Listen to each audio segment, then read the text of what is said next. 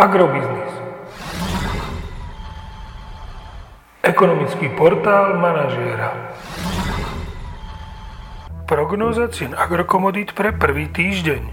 Očakávané ceny na burze Matif na konci prvého týždňa roku 2021. Pšenica 208 až 220 eur za tonu, kukurica 190 až 208 eur za tonu, repka 411 až 430 eur za tonu.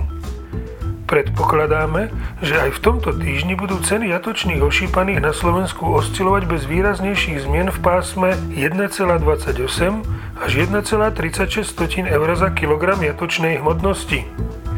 Agromagazín mierne zvyšuje odhad nákupných cien mlieka na február a pridáva aj odhad cien mlieka na marec. Ceny pohonných môd na burzách v Európe sa v ostatných dvoch týždňoch menili len mierne, keď mierne vzrástli len ceny benzínov. Keďže súčasne pokračovalo posilňovanie eura voči doláru, ceny pohonných môd u nás by mohli v najbližší týždeň prevažne stagnovať. Nafta by mohla zlacnieť o pol eurocenta za liter na hodnotu 1,65 tisícin eur za liter a cena benzínu Natural 95 by mala zostať na úrovni 1,20 eur za liter. Podrobnejšie informácie nájdete v aktuálnej prognóze na portáli Agrobiznis.